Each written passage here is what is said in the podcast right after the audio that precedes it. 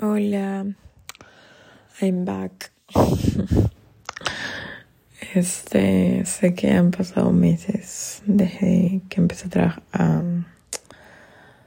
desde que volví a grabar, o desde, mejor dicho, desde que desaparecí por acá. Eh, sí, no sé, han sido meses en los que he hecho bastante introspección. Eh, muchísimo análisis terapéutico. Yo no voy recién al psicólogo ahora, yo voy al psicólogo desde los 3, 5 años. Obviamente no de los 3, 5 años hasta ahorita, sino obviamente parado y mandado de alta varias veces. Este, al psiquiatra también, obviamente. Pero por diferentes temas, ¿no? Tipo depresión crónica, ansiedad crónica, anorexia, este, borderline personality disorder. Ya ni sé qué más tengo. Pero todo está bajo control. Sí, pero todo está bajo control. Todo está siendo controlado. Ay, sorry. Son las casi las 3 de la mañana y no puedo dormir. Pero sí, estos últimos meses en verdad han sido una montaña rusa, literalmente de bastantes cosas que en verdad no quiero compartir. Hay cosas que ustedes no saben, no tienen idea. Yo en verdad comparto lo que quiero compartir. Hay gente que cree que yo comparto toda mi vida con puntos y comas y en verdad no es así. Hay un montón de cosas que ustedes no tienen idea que probablemente jamás las compartan. Probablemente algún día sí, no sé. Pero lo que ha estado pasando en estos últimos meses, en verdad, para mí ha sido súper personal. Es la primera vez con la cual estoy lidiando con una situación así. Y bottom line es creo que lo difícil de lo que siempre queremos hacer algunas mujeres, ¿no? Tipo, salvar a la persona. Eh, porque no ha habido casos de éxito. Yo, este, he tenido un caso de éxito. A mi ex, al cual llamo Esteban, en Entitled, mi libro que aún no sale. Eh, sigue on the works eh, yo lo saqué de la coca. Y creo que si bien ya era muy tarde porque Estefano, bueno, Esteban, perdón, ya estaba enfermo, ya tenía colitis ulcerativa, que es como la enfermedad de Crohn, básicamente como tal cáncer de colon. Eh, ya era muy tarde, pero por lo menos ya hoy por hoy puede vivir una vida normal, sana, plena. Eh, pues en España se va a casar, tipo, me parece que ya todo el tema de salud lo tiene controlado y, y, sí, o sea, no es que quiera darme las de ah, la salvadora, pero bueno, lo saqué de la cocaína. Este, lo llevaba a citas médicas, literalmente los sacaba del water desangrándose, o sea, eran, eran situaciones realmente fuertes en las cuales la salud de esta persona a la cual yo amaba está por encima de todas las cosas, ¿no? Eh, y, y bueno, y luego el lunes con mi psicólogo tuve una extensa conversación de por qué yo siempre terminar este tipo de situaciones. No, perdón, felizmente ya me está dando sueño. Pero bueno, en pocas palabras, eh, espero que esta situación en la que estoy ahorita se solucione, encuentre lo que sea mejor para todos. Eh, Y sí, es algo que en verdad no se lo deseo a nadie. Lidiar con personas que están ya mentalmente dañadas, enfermas, eh, que algunas se resisten a por su enfermedad de adicciones o problemas o traumas salir de ese loop en el cual están. Eh, es difícil, yo sé que es difícil, pero cuando ya eres una persona adulta y hay otras personas que dependen de ti, en realidad tienes que tratar de buscar la mejor ayuda posible y, y de alguna manera resetear tu cerebro y, y seguir.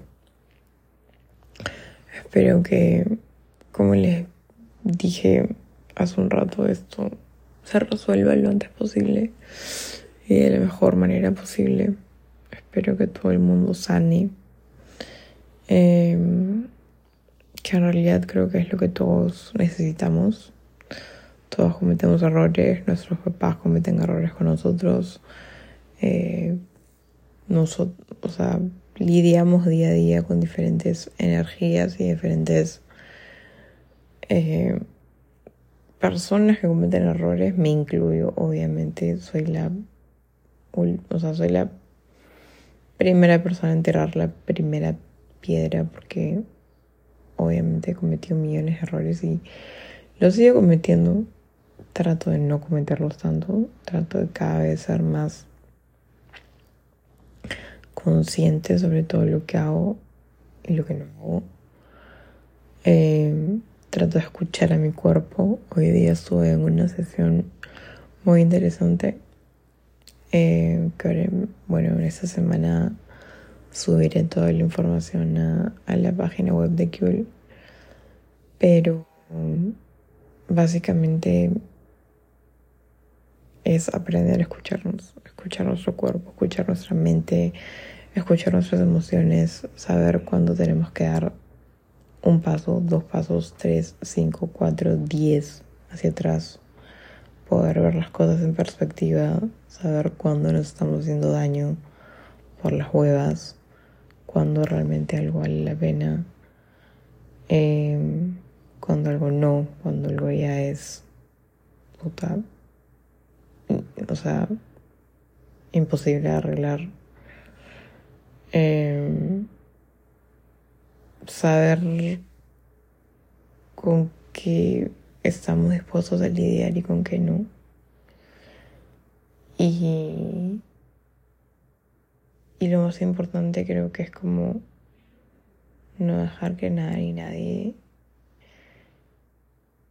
afecte nuestra energía, nuestras emociones, nuestra fortaleza, nos haga mierda. Y y sí, o sea, no tolerar faltas de respeto, no tolerar gritos, no tolerar eh, estupideces en verdad. O sea, todos sabemos que eso no suma a nada. Por más de que la persona se enferma y tengas que tener eh, más paciencia, igual es algo que creo que llega un punto en el cual tú tienes que establecer barreras, ¿no? Y poner en una balanza qué es más importante, tu propia salud mental o querer ayudar a esa persona, a otras personas en general. Y sí, es algo, es algo bastante difícil en verdad, sobre todo cuando tú tienes tus propias huevadas que que lidiar, que no son fáciles, para nada fáciles, pero que al mismo tiempo sabes que justamente tener esta otra cosa con la cual lidiar hace que de alguna manera te vaya a dar estructura. no sé si tiene sentido, pero pero es lo que es. Entonces, nada, no sé. eso. Esas son las razones por las cuales estaba desaparecida. También he estado trabajando un montón en de lo cual vivo, que es eh, ser art dealer, vender arte. Eh, ese ha sido mi foco en realidad y, es algo que se maneja en realidad más de, de una manera más privada, no tan pública. Sé bien lo comunico en redes un montón.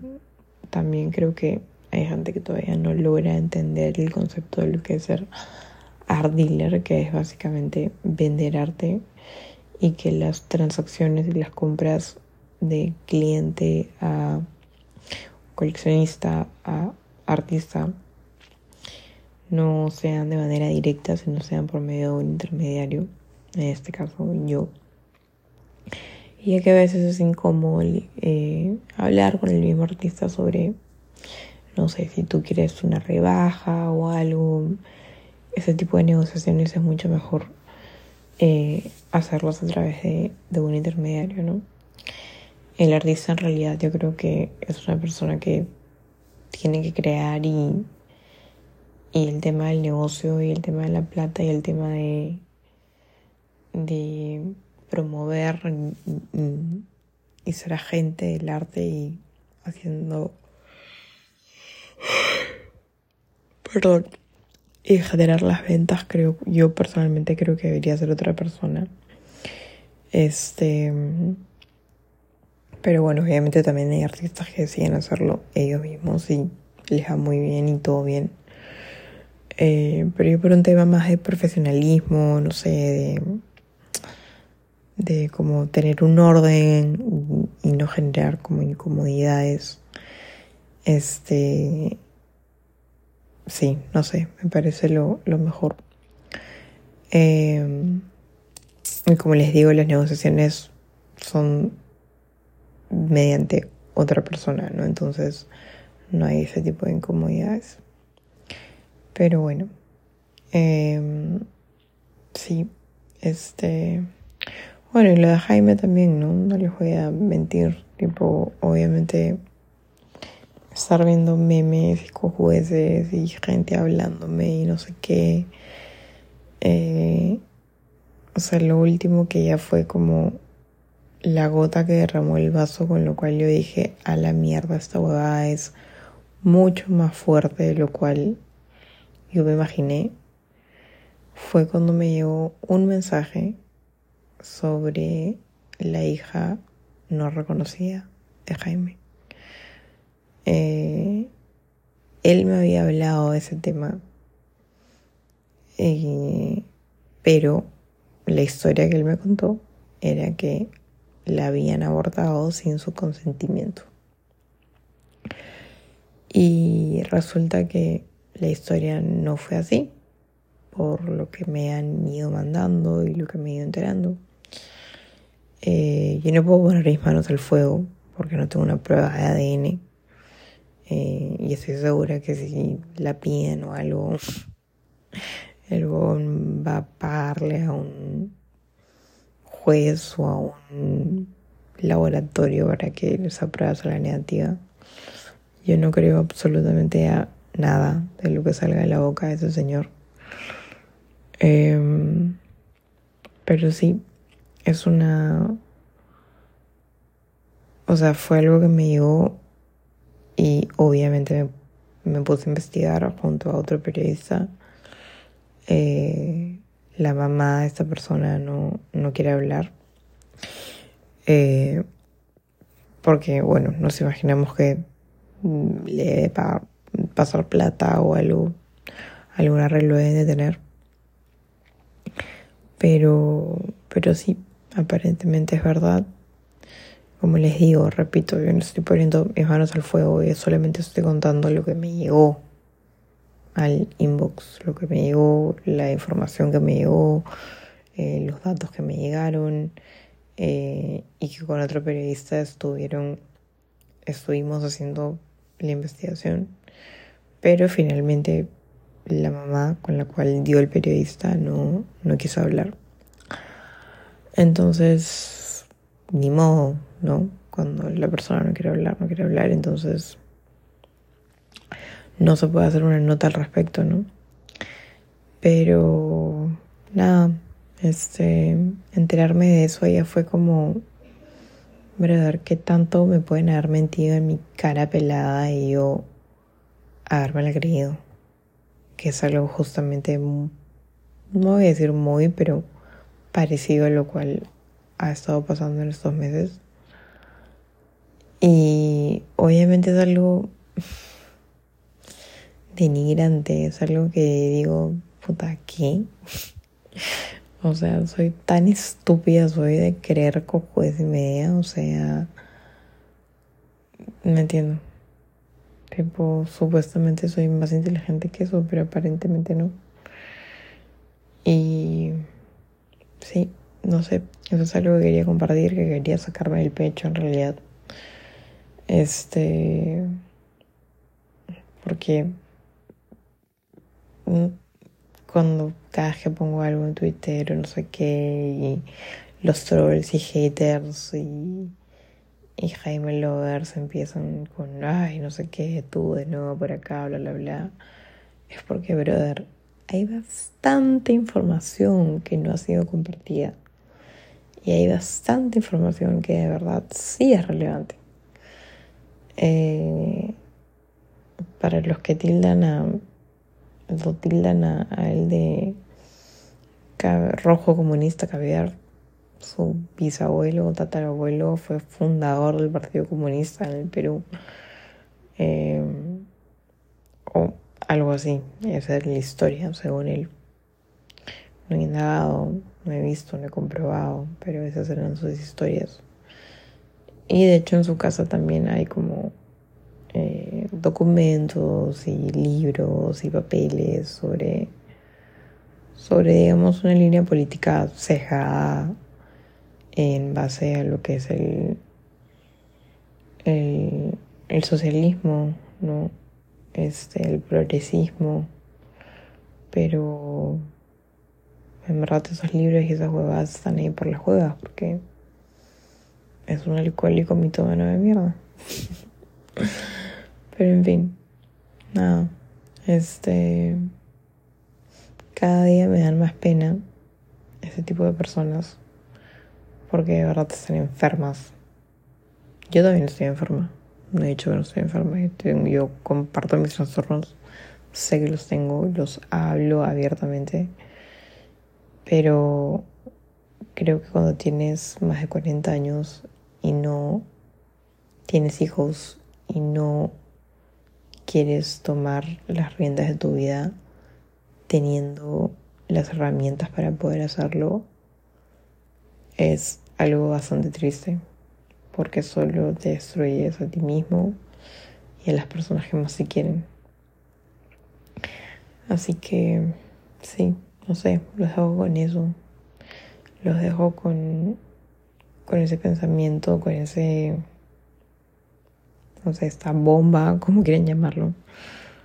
Pero, pero sí, eso es lo que quería decir. Este, y que me siento bien por haberme quitado el pecho. Creo que callar es lo último que se tiene que hacer el día de hoy. Por algo tenemos un teléfono, por algo tenemos plataformas, por eso tenemos lo que tenemos y, y sí, es momento de hablar. Todos pueden hablar, todos pueden trolear, todos pueden mm, hatear, todos pueden lobear, todos pueden alabar, todos pueden followear, forward, retweet, lo que sea. Pero creo que al final del día es discernir entre lo que es la verdad, la mentira, eh, fake news, ¿no? teorías conspirativas. Cuando en Twitter dijeron que lo mío era, había sido una cortina caviar de lagarto, no sé qué, porque quisieron meter el, el trabajo de mi papá, bla, bla, bla, fue como men, o sea, mi papá jamás en su perra vida ni siquiera creo que ha estado en el mismo Cito que Vizcarra al mismo tiempo, por más que trabaje por el gobierno. Este. O sea, no, las, las, las, las teorías eran ya una cosa de locos. Gente escribiéndole a mi mamá, o sea, felicitando a mi papá y diciéndole a mi mamá que cómo era posible que haya criado a una persona así, que no sé qué. Porque claro, vivimos en una sociedad en la cual la mamá cría y el papá es como mudo, ¿no? ¿Quién va a criticar? Sobre todo si es una persona de apellidos españoles, blanca, privilegiada. ¿Quién se va a meter con esa persona? En fin. Este, el machismo sigue siendo una cosa de locos. De locos en este país. Bueno, creo que 21 minutos han sido suficientes. Así que los dejo. Eso ha sido todo por hoy. Y nada. Eh, no sé a dónde llegue esto que estoy diciendo. No sé qué daño colateral haga, rebote, etcétera. O pueda pasar desapercibido, no tengo idea. Pero aquí está. Así que nada. Feliz sábado. Besos.